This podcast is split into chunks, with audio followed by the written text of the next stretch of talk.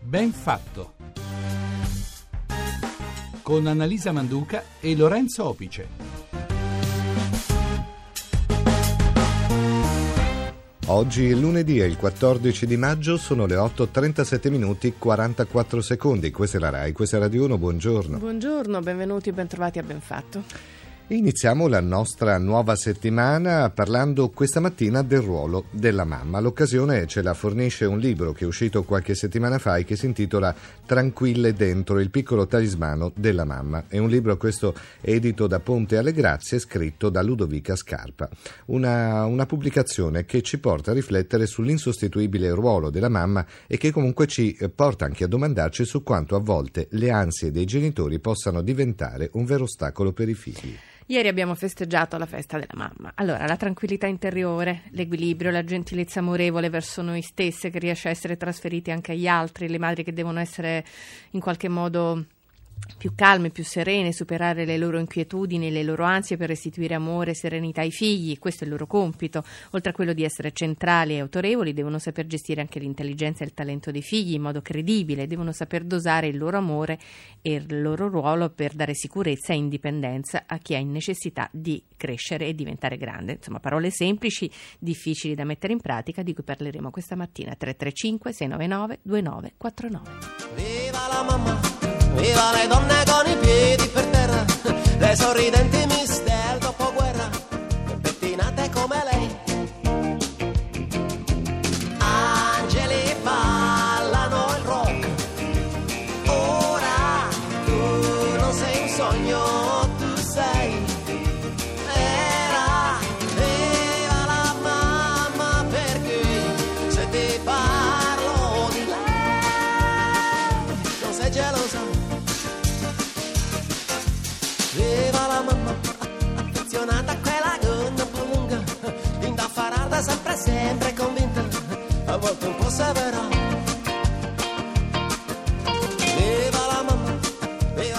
È sempre bello occuparsi delle mamme. Buongiorno e benvenuta a Ludovica Scarpa, docente di teorie e tecniche di comunicazione e trattativa all'Istituto Universitario di Architettura di Venezia. Benvenuta e bentrovata, dottoressa. Buongiorno, buongiorno a tutti. Buongiorno. Tranquille dentro, il piccolo talismano della mamma, tranquille dentro, una parola grande la tranquillità perché bisogna trovarla. Comunque il libro parte da un ragionamento che possiamo solo condividere, nessuno terrà mai a te quanto una madre, o almeno sper- nella speranza che sia sempre così. Beh, di solito è così. Eh, infatti è un ruolo centrale, indispensabile, però questo affetto smisurato che deve trovare equilibrio e misura, perché altrimenti l'eccesso può diventare anche dolore e anche qualcos'altro. Esatto. Sì, infatti l'idea di questo libro mi è venuta osservando, anzi ascoltando gli esempi che mi portano i miei studenti al mio seminario di comunicazione trattativa all'università, i conflitti, le- i fastidi che sentono quando le mamme telefonano continuamente otto volte al giorno per chiedere come va, come stai, Come stai? hai mangiato, hai studiato, Fa Eh, freddo? hai comandata? hai freddo, ce l'hai il maglioncino? Ecco, a ragazzi diventa È ancora così, dottoressa? Molto, io lo vedo molto, almeno me lo raccontano i miei studenti. E, e nei gruppi che faccio invece con le donne, molte donne mi raccontano del loro stress, della loro ansia, della loro angoscia, come stanno, come staranno. Quindi questa Quindi- ossessione, questo controllo eccessivo esiste tutt'oggi? È una cosa che devo dire fa un po' sorridere. C'è Lorenzo Sì, che no, no, che infatti no, sorride. perché pensavo a questa mamma chioccia che diventa un incubo se, se vista in questo modo, E no? oggi poi abbiamo i telefonini, abbiamo i cellulari, abbiamo Facebook, quindi le potenzialità tecnologiche aumentano la possibilità del controllo e le persone tendenzialmente ansiose eh, usano queste cose per rassicurarsi. Allora, questo ci Ecco. permette di fare dei ragionamenti profondi, allora, dottoressa, perché imparare a vivere è un'esigenza di tutti. Il troppo controllo non insegna, ma sottrae capacità. No, ecco, infatti. voler evitare ai figli eh, le esperienze, come è successo qualche volta anche nel- alle nostre generazioni, eh, invece in realtà è un errore, perché le, esperi- le esperienze sappiamo tutti che insegnano più di ogni altra cosa a vivere. Esatto, perché sul breve periodo la mamma protettrice che protegge i figli dalle esperienze, la mamma pensa di far bene. E sul lungo periodo invece sottrae ai ragazzi la possibilità di allenarsi facendo i loro piccoli e grandi errori eh, si spera piccoli naturalmente, e quindi mh, sottrae ai ragazzi la possibilità di crescere nell'autonomia, per cui bisogna sempre mantenere una misura, ma tuttavia la mamma che protegge troppo abitua i ragazzi a che c'è sempre un angelo custode, la mamma, che si occupa delle conseguenze delle loro scelte, per esempio. Dottoressa Scarpa, ci sono gli ascoltatori che mandano gli sms al 335 699 2949. Un ascoltatore ci scrive: Una madre istintivamente percepisce sempre cos'è giusto per il proprio figlio. Questo è sempre vero, secondo lei? Ma per certi versi è pur vero, cioè se una mamma è molto empatica sente di che cosa ha bisogno il suo ragazzo o la sua ragazza, la figlia. Tuttavia ci sono molte mamme che confondono il prendersi cura con il preoccuparsi e quindi hanno una, una varietà di amore eh, dolorante, come dire. E questi senza volerlo comunicano, perché ogni, ogni comportamento comunica e comunicano implicitamente, sta attento, guarda che il mondo è pieno di persone cattive, il mondo è eh, pieno di difficoltà e soprattutto comunicano ho paura che da solo non ce la fai. Certo. E quindi questo è un problema. La mamma è sempre la mamma, scrive un altro ascoltatore. Poi la mamma è un essere umano, non è importante essere eroina, ma essere capita, amata e perdonata. Questo ce lo scrive Giovanna. Comunque, Infatti, prego, io prego. sostengo anche che le mamme eh, devono smettere di avere questa immagine di sé perfetta, dove riescono a fare qualsiasi cosa, multitasking, e dove non si perdonano di appunto fare anche loro quello che possono. E, mh, attraverso questa benevolenza di accettazione di, di fare quello che possono, di sapere che eh, hanno le migliori intenzioni, di comprendere anche eh, il sistema, come funziona e smettere di credere che preoccuparsi sia in sé una cosa buona, perché preoccuparsi produce solo dolore. Beh, valorizzare eh, una- il talento dei figli, per esempio, questa è una parte del suo libro sicuramente molto interessante perché saper accudire, saper comprendere le loro differenze, le loro capacità non è una cosa Esatto, semplice. sì. Questa è un'osservazione da madre che sicuramente eh, va fatta, però probabilmente forse eh, deve rientrare in questo discorso della centralità della madre. La madre quando è troppo centrale eleva centralità ai figli, quindi insomma bisogna osservarli da lontano, guardarli anche di nascosto se necessario.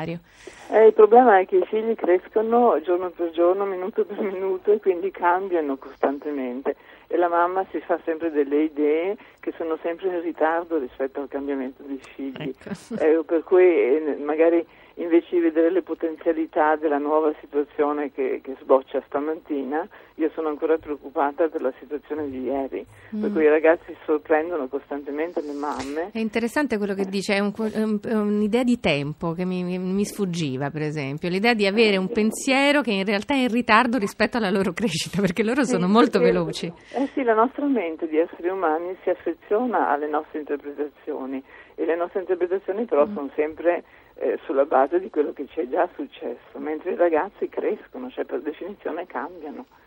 C'è un ascoltatore eh, che si chiama Renato e che fa un'osservazione un po' particolare. Eh, la volevo condividere insieme a lei, eh, dottoressa Scarpa. Lui si scrive: eh, Nessuno conosce peggio i figli dei propri genitori. Forse questa è anche una verità, perché poi in fondo non è detto esatto. che, che i genitori Esatto. conoscano i figli, no? Esatto, perché i figli cambiano, cioè il figlio quando diventa una persona autonoma agli occhi del genitore rappresenta ancora tutta la vita che, ha- che- che ha visto, che ha vissuto prima, fin dal neonato, per cui io vedo mia figlia e la vedo in tutte le fasi da quando l'ho presa in braccio per la prima volta, mentre lei è lei ora, quindi con la sua personalità di adesso e io eh, proietto su di lei tutto quello che io ho saputo prima di lei. Non so, non c'è niente di peggio, per esempio ci sono delle mamme che dicono ma come a te i piselli non piacevano?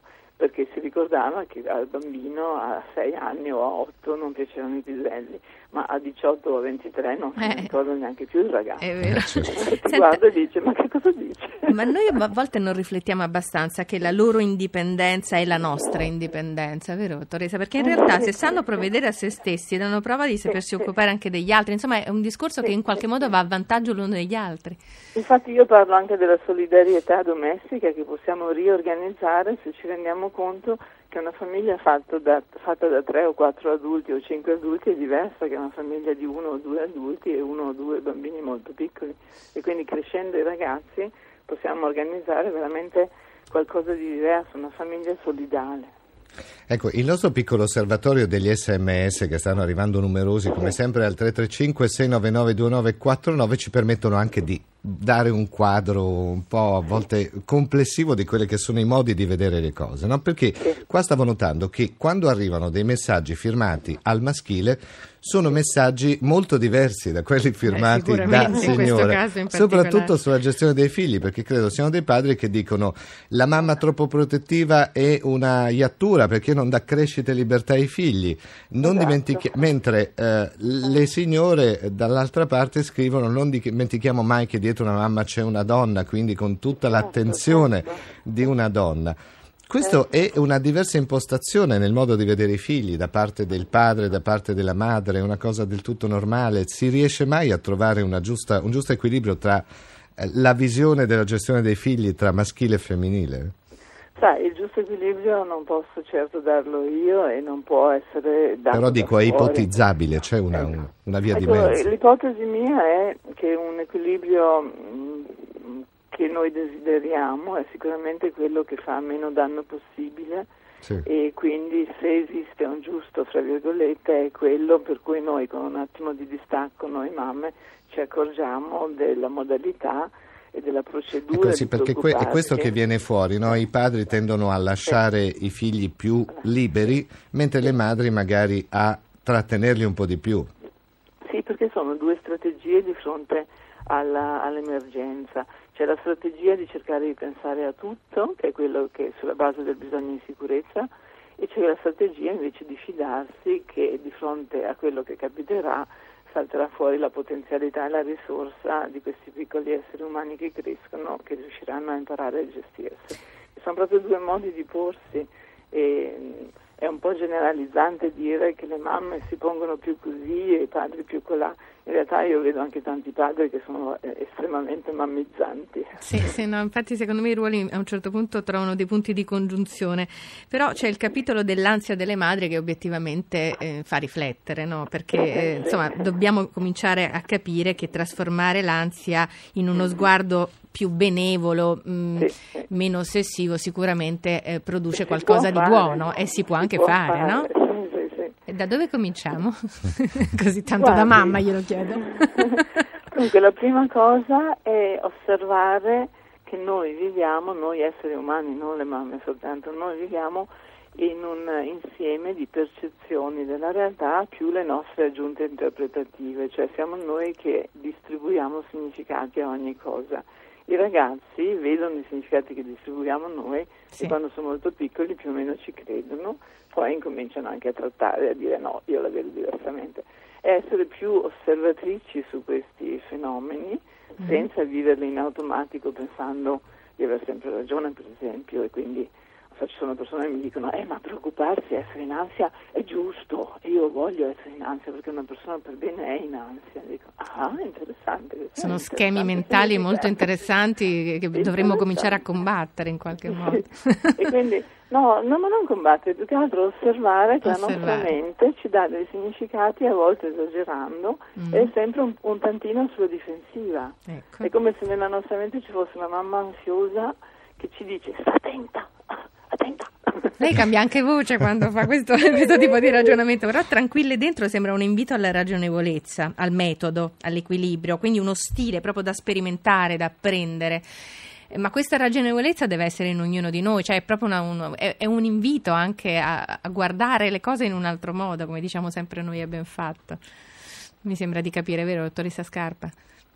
Non c'è più la dottoressa Scarpa, non la sento Non più. sentiamo lei. Probabilmente Beh, è, intanto tran- però- è- è talmente tranquilla Intanto dentro. però guarda cosa sta arrivando sugli sms, c'è di tutto. Ci sono considerazioni sul ruolo fondamentale della madre, ovviamente. La donna è madre come eh, fulcro centrale della famiglia, questo ce lo scrive un ascoltatore che si firma Zizi. Poi un'altra ancora, la, la mamma, ehm, io ho la, la mamma che avevo 11 anni, eh, ora ne ho 47, però continua a trattarmi come se avessi 11 anni, quindi la mamma che non, non accetta forse a volte la crescita dei figli e poi comunque il ruolo della mamma che è insostituibile e madri straordinarie che pur essendo da sole c'è una signora che ci dice da sola sono riuscita a tirare uh, avanti per, con la mia famiglia allevando tre figli. Quindi dottoressa questa... Scarpa questo invito alla ragionevolezza, al metodo, all'equilibrio dobbiamo sperimentarlo tutti, dobbiamo guardare le cose con, con occhi attenti e, insomma, e trovare Guardi, le risposte dentro di noi. Più che dobbiamo io mi faccio questo augurio, cioè non si tratta sicuramente di un dovere, si tratta di una nostra potenzialità, ecco. di una ecco. risorsa della nostra mente e si tratta di osservare come noi comunichiamo con noi stessi e con gli altri, compresi i figli. Eh, I figli poi sono in grado chiaramente di aiutarci a volte perché sono loro poi che ci insegnano a fare le madri. Esatto, Comunque. E quando i figli, per esempio, ci sembrano rifiutare quello che noi diciamo facendo delle smorfie strane o, o addirittura rifiutando, arrabbiandosi, in realtà ci stanno facendo un favore perché sono sinceri e, eh, e ci dicono guarda mamma che io vivo questa, questa intromissione come un fastidio e quindi ci danno una mano a vedere nuovi significati nelle cose. Beh, insomma, sono veramente loro a volte che ci insegnano delle cose e le scopriamo esatto. insieme a loro, quindi è un grande esatto. aiuto sicuramente. Grazie infinita Ludovica Scarpa, buona giornata, tutte tranquille buona dentro, almeno per oggi sicuramente. buona giornata dottoressa.